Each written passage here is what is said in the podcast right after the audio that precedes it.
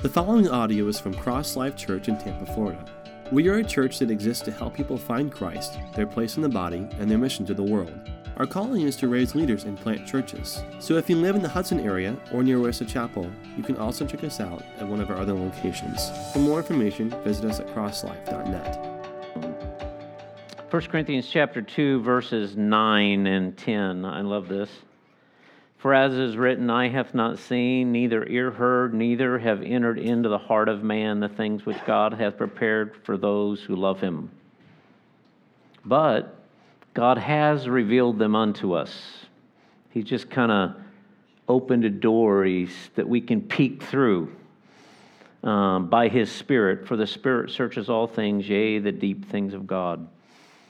And I'm reminded of uh, the reality of God not leaving us in the dark. He's not left himself without witness. In other words, there's this testimony through the ages of God's intervention with humanity. That's so good.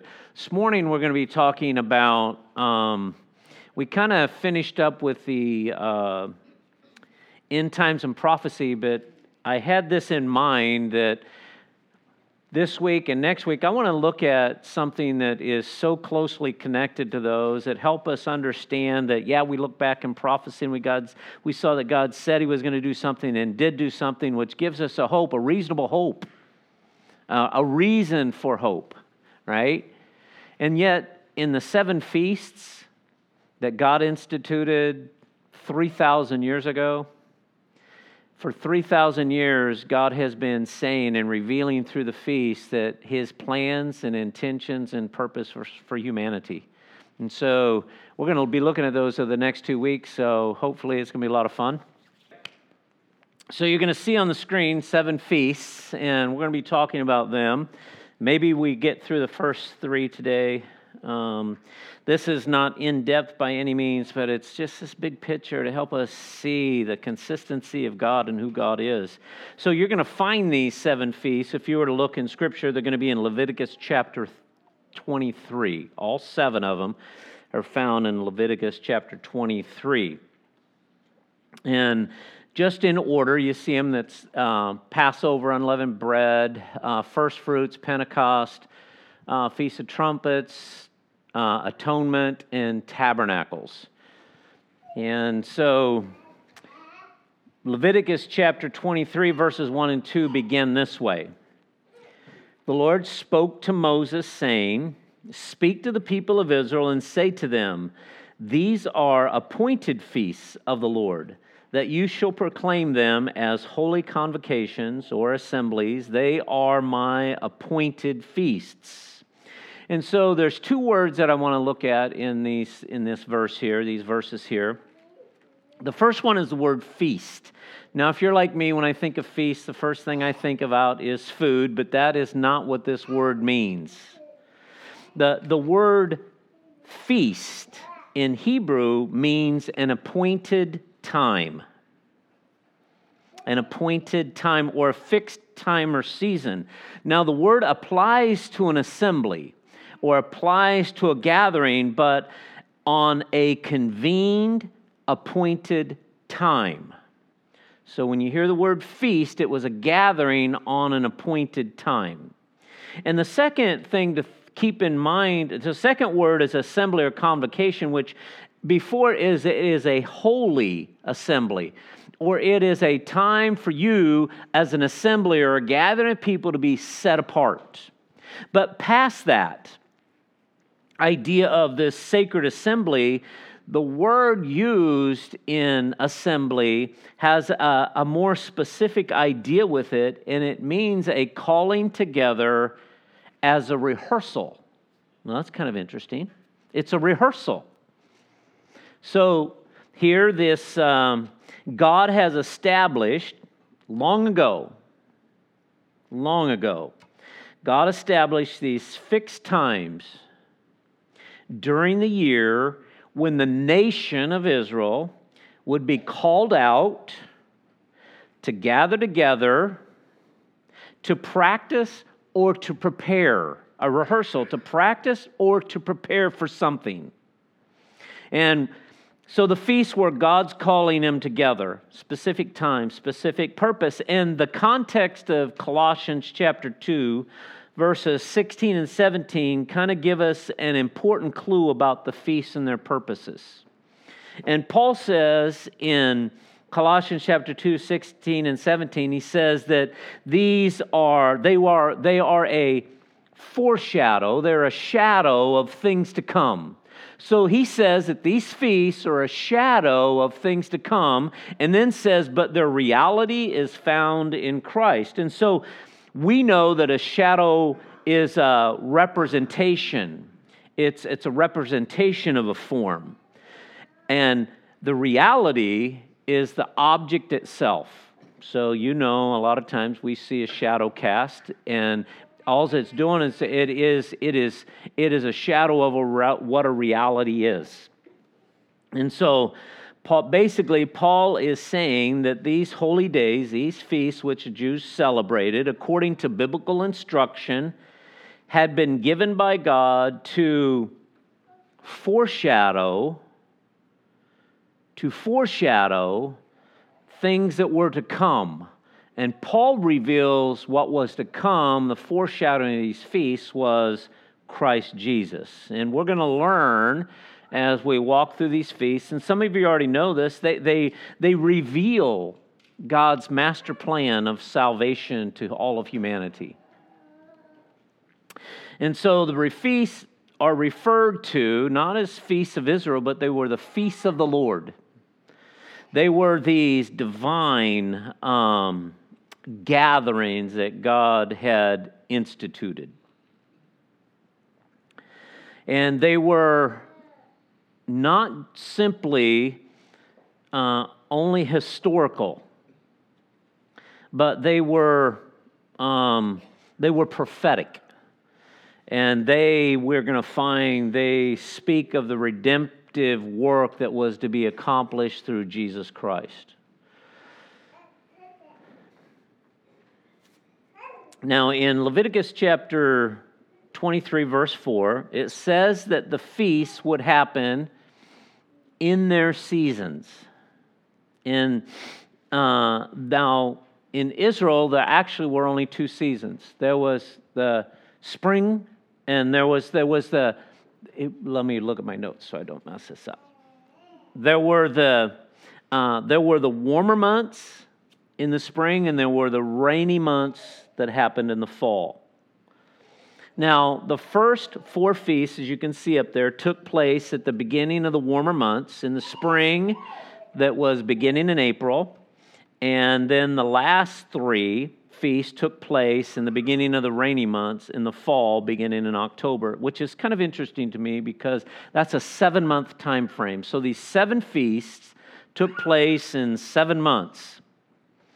And so the prophetic message that they reveal in the New Testament is that the first four feasts speak of the death, burial, resurrection of Jesus Christ and the beginning of the church. So the first one, the feast of Passover, speaks of his death. The feast of his burial speaks of the unleavened bread. The resurrection speaks of the first fruits of Jesus Christ, and then the birth of church 50 days later at the Feast of Pentecost. And then it's interesting. So, you know, um, we're, we have been looking at this prophetically, but so you have, you have spring, and all these things happen, and we're going to discover that they happen one right after another.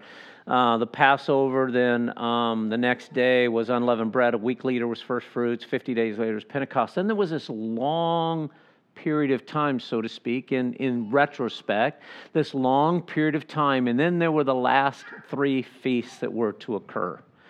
And I wanted this up here so you could kind of just see it.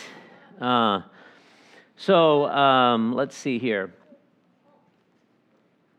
Find out where I am. So after the first, after the after that, after the first four feasts, then there was these last three feasts, which speak of the end of the church age and the beginning of the regathering of God's people, which was a feast of trumpets. and then there was this time of Jacob's trouble, also referred as a great tribulation time, a time of judgment, which speaks concerning the Feast of Atonement. And then the last feast speaks of the kingdom of God uh, our eternity with God, which is this idea of the Feast of Tabernacles. Now, as we know, the first four have already been fulfilled. The first four feasts have already been fulfilled. Now, if you think about this for a minute, these feasts were celebrated on the same day every year. And just so you know, the first four feasts happened, Jesus fulfilled them on the very day, the very day of the feasts of Israel. So this is I don't know. I just kind of look back and I just think that's that's kind of an amazing thing.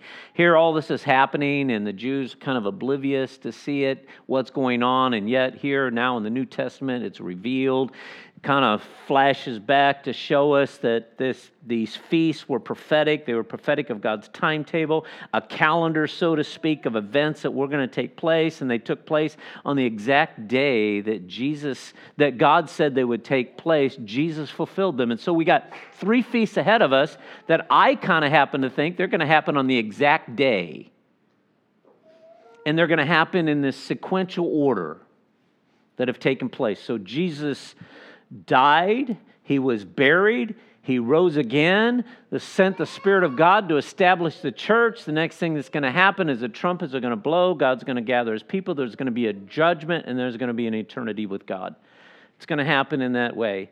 And, you know, it's, it's almost, you know, I know some people think a lot of different ways when we're talking through prophecy about when everything was going to take place, but I'm telling you what, that happened then, and now that's going to happen. It is going to happen just that way. And Jesus is going to fulfill all that God had intended to him to fulfill. Now, as believers, you know, it's not required that we uh, uh, keep the feast, but we really should be familiar with these. So, some of you that know this stuff, I'm reminding you, those that haven't heard it, you just pay attention. For me, it's God just. Uh, uh I used to have a, a boss, then he said, Hey, I already told you. Now I'm telling you again. And it's almost like when we read through Scripture, for me, so many times it's like God said, Okay, I told you, now I'm, I'm telling you again. But with this, think about the Jews for 2,500 plus years. He's going, I'm telling you, I'm telling you again, I'm telling you again, I'm telling you again, I'm telling you again. For 2,500 years, every year on those specific days, these things happened year after year after year after year after year. Now, I know, for okay, for me, communion. Some people say, why don't we do communion every Sunday? And this is just me, okay? So I go, well, because it just loses its effectiveness to me.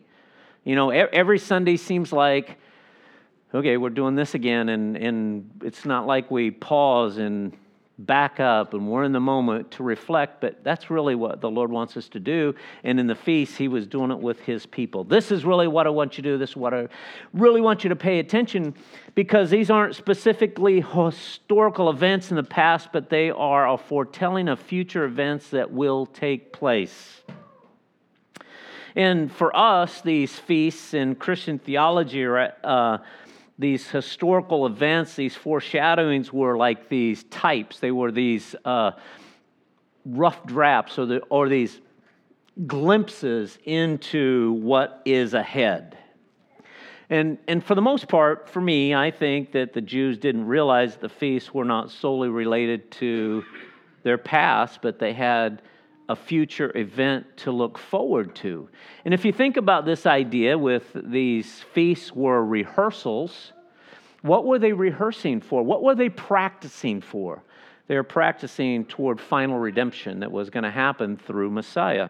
And, and here's the thing so the Jews really didn't see it, and, and kind of thinking about it that way, when a Jew looks at the Passover, they're looking back to something that happened in the past. You know, when, um, well, I'll get into that. Uh, so it was something they looked back to, but really it was something that was yet ahead of them.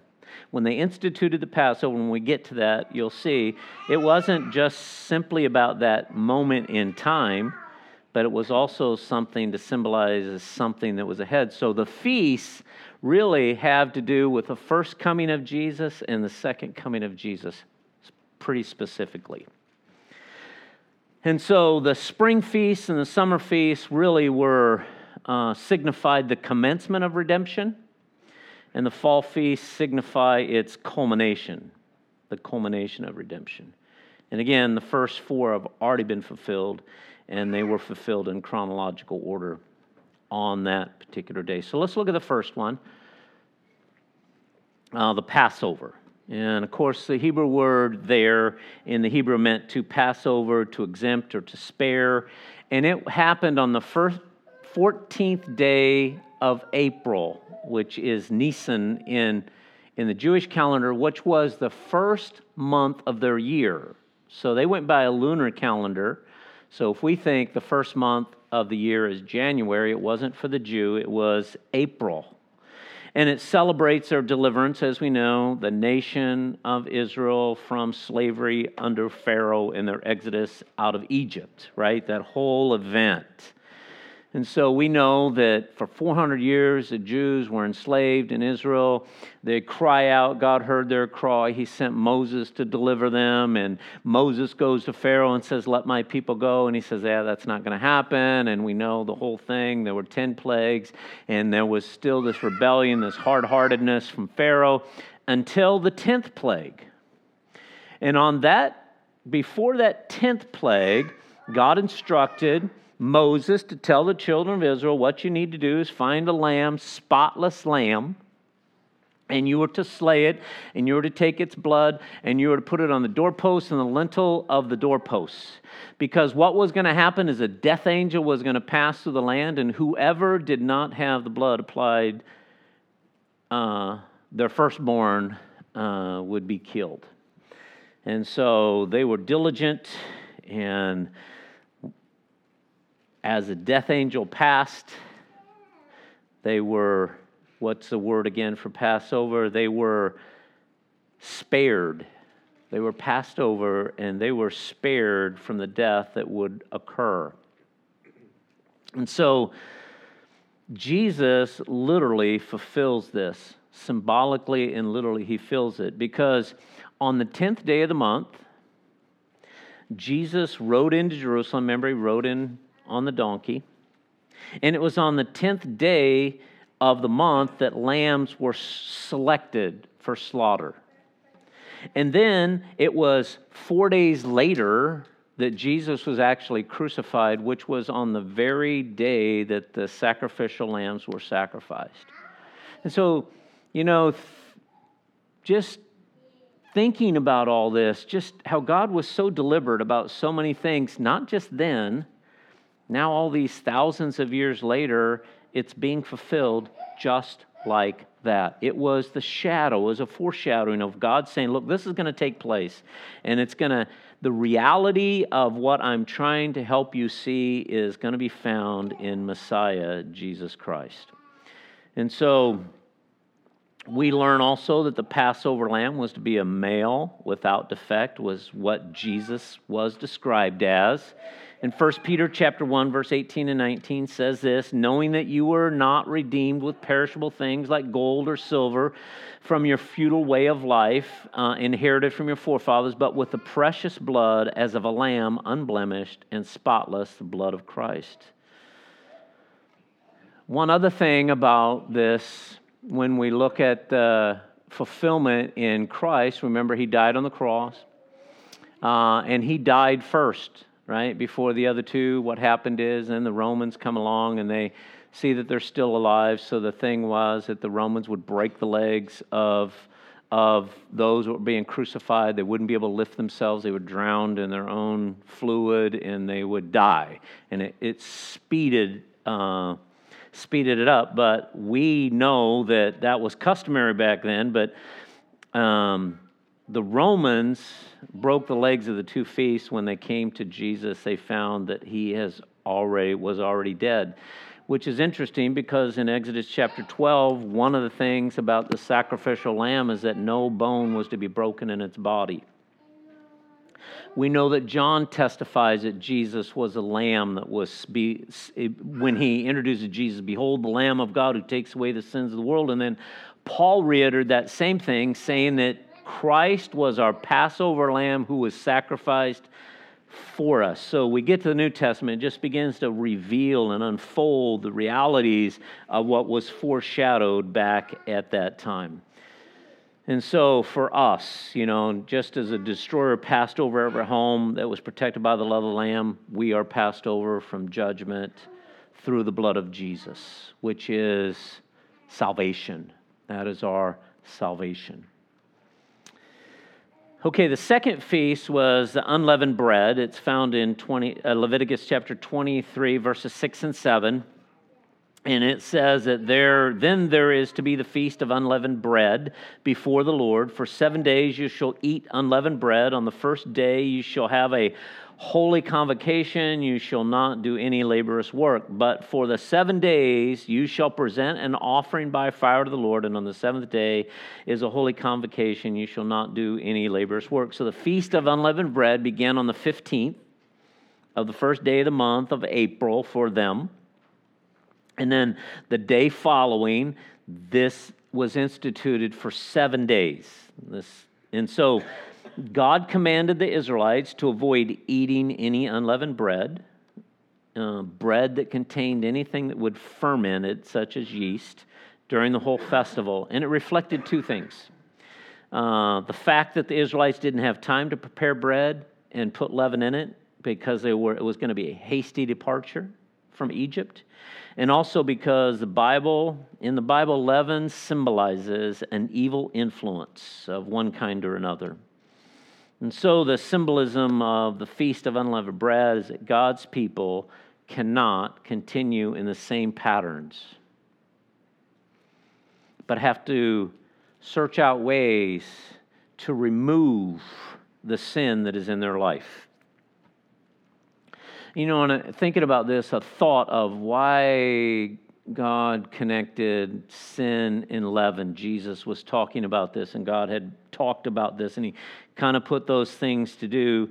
Maybe because the character, character and process of leavening, which symbolizes this fermentation process.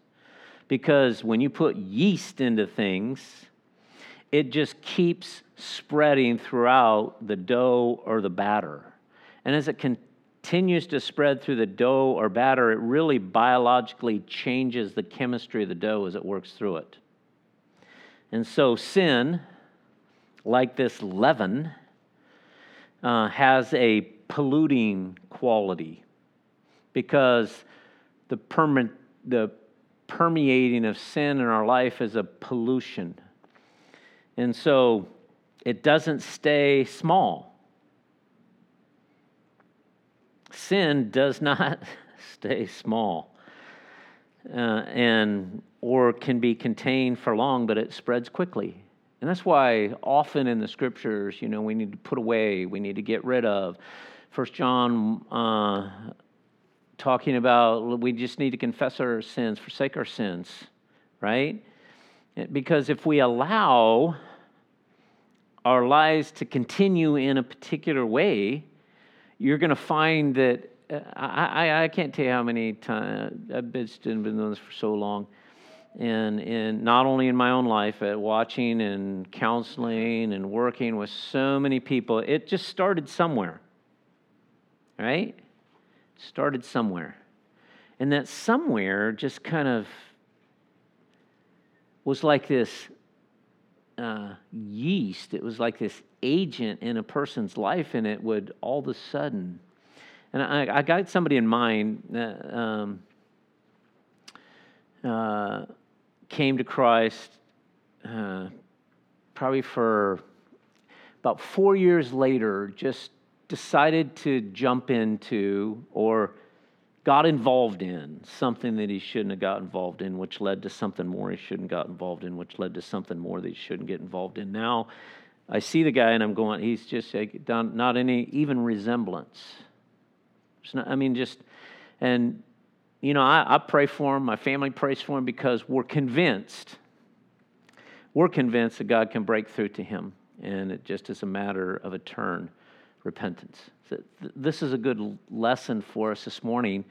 Listen, you could be in here and you could be way off course.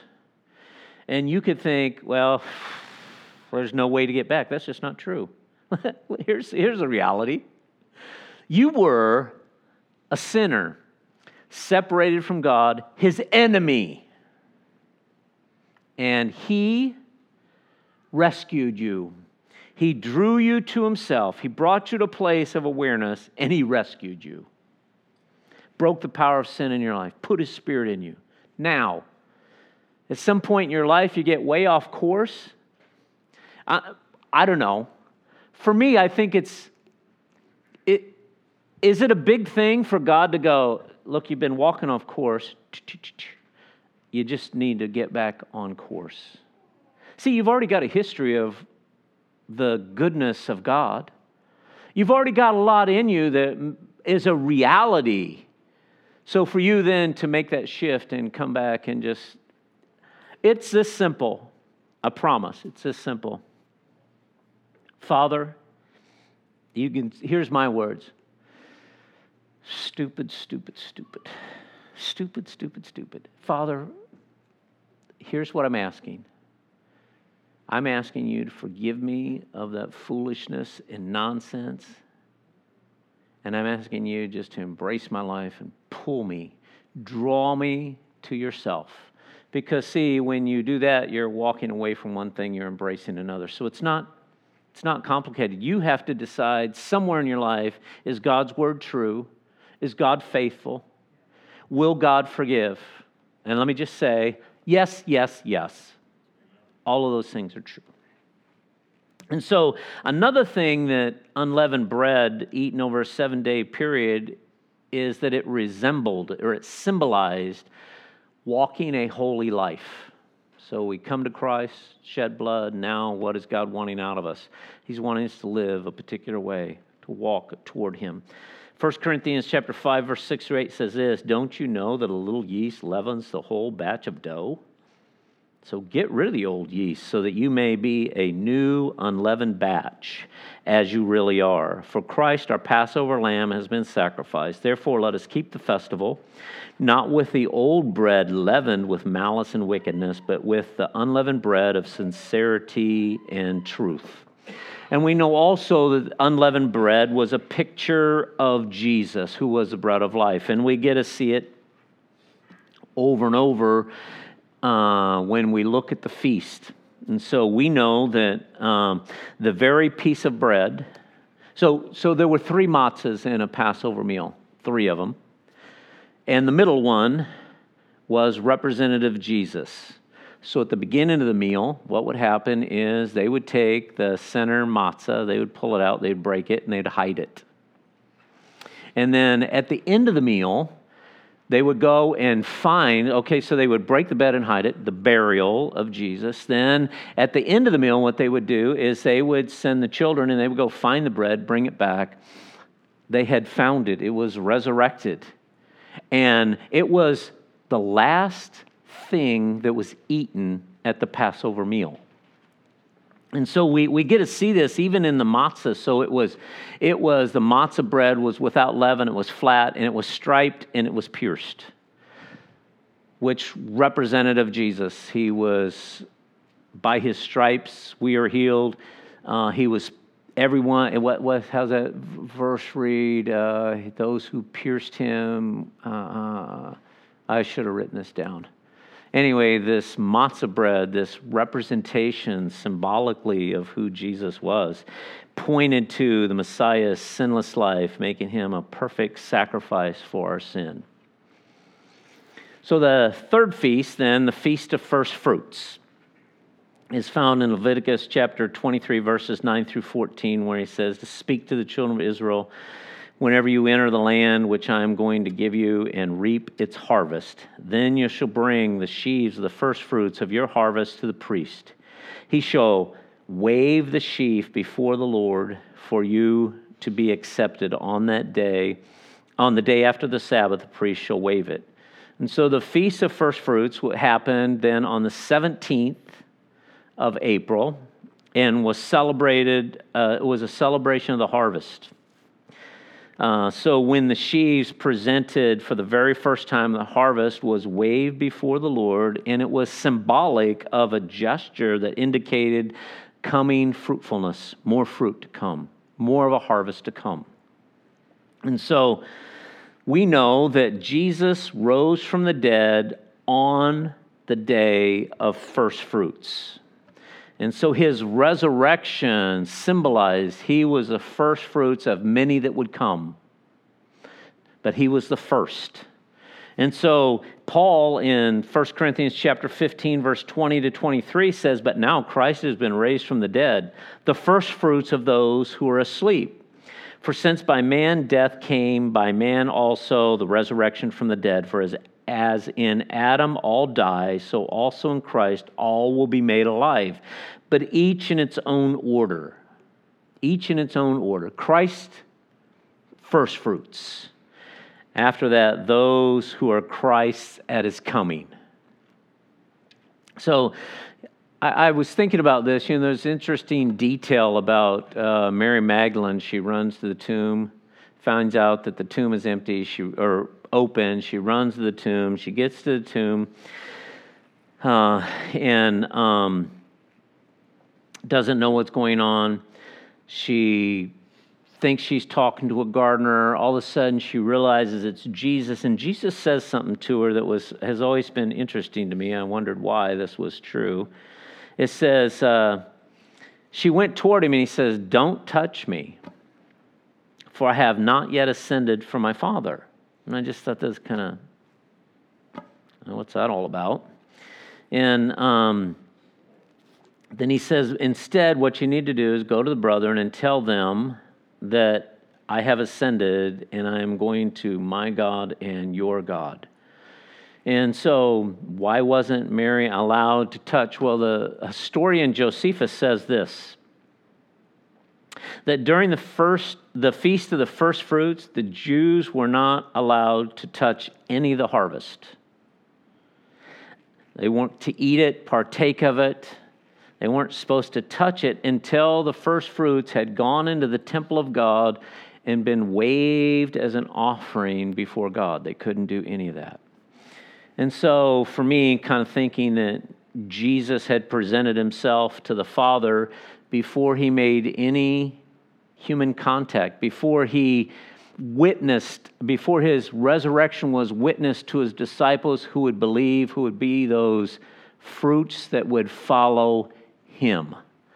And so I thought, you know, I don't know if that's scripture trigger or not, but for me, it's like, that's an interesting thing to me that uh, little details. And, you know, I, I know that a lot of you study and you have a lot in here that you know way more than what I've said.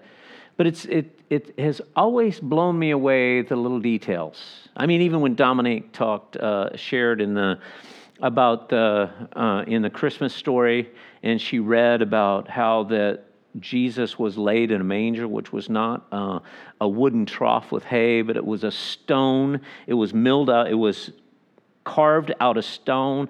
He was wrapped and laid in the manger, which is what the sacrificial lamb was laid in.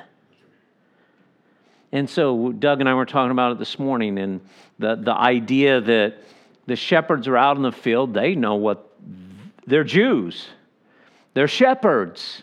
They were the ones that actually would set apart these particular lambs to make sure that they would be without spot and blemish. And they knew that only the sacrificial lamb would be wrapped up and laid in this stone manger.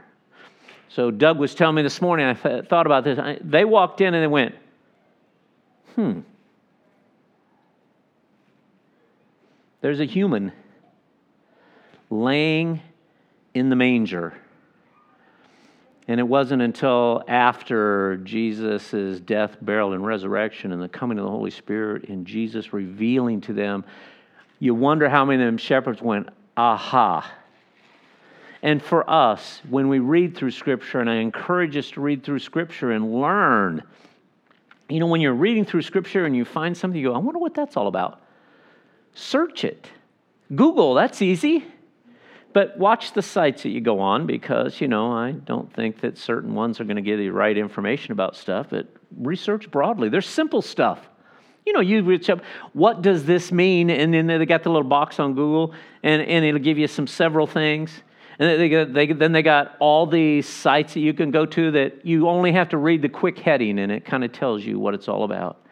Because when we get those, they're like these, uh, they're like the shepherds. Uh, it's like, huh, and then after it all happens, they go, oh. I love that. I love that about God's Word because there's so many things. How many times? How I've been studying now since 1978. I've been spending a lot of time since 1978, and I still like when Dominic wrote, read that, and when Doug talked to me, and when I'm looking at the seven feasts again and learning about stuff, I go, huh, isn't that something? It just is God saying, Yeah, I told you, now I'm just telling you. Yeah, I'm, I'm assuring you.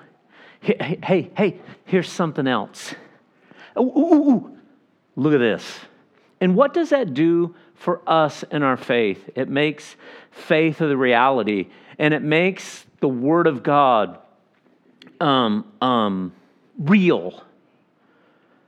I love it because it says when we get in, we're going to be studying the Gospel of John and it equates Jesus to life. And when we learn these things, I'm just going to finish up right here. And when we learn these things, they are what give us what? They give us life. And think about this what kind of life do they give us? They give us the life that God is. Right? We already have our we already have this. We already have life. I'm living, but Jesus brings me God life. That is so very different. And I am so grateful year after year, time after time. Yesterday in devotions, family devotions, Josh and Katie are telling Addie and Josiah uh, the realities of the Christmas story an eternity with God. So she's curious what happens if that, what if you don't accept Jesus? Well, it's an eternity separated from God. She paused. A few moments later, as talking, she interrupted. She says, I don't want to be separated from God. You're, you're not going to be separated from God. Grandma and grandpa, they're not going to be separated from God. I don't want to be separated from God. So they walk through the gospel, making sure she understands. We go in Sunday morning as a family, we're kind of standing around. Josh goes, Addie, would you like to tell everybody here what happened this morning? she goes, she looked up at all of us. She goes, I received Jesus Christ as my Savior this morning. So, you know, grandma, what happened? Auntie Ray, you know what happened. And her mama, you know what happened. Whoa. But in that, in that was streams of you, God, are faithful. Your word is true. And once again, we get the opportunity to be affirmed and assured in who God is and his promises toward us. Amen?